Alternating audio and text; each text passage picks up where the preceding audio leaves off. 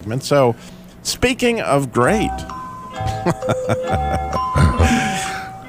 baby puns are childish, but great puns, well, they're full grown. And if you're not groaning at the end of that, Groan, groan. yeah, there you go. you know, C.S. Lewis saw a great comedy show in London once, and from what he told me, the folks were rolling in the aisles. It'll come to you in a minute. Yeah. the island. You know. That's a delayed reaction. yeah, there you go. And I don't know if you've seen these, but being the Christian car guy, you know these reversing camera ca- cars on on cars today. You've seen them, Danny? Yes, I have. Okay. so since I got one, I really I haven't looked back. Uh, yes, I actually. That's a good one. I'm gonna. I'm gonna carry that with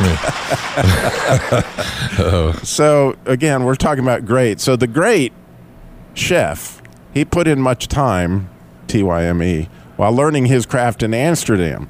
Uh, He likes to call them his hollandaise.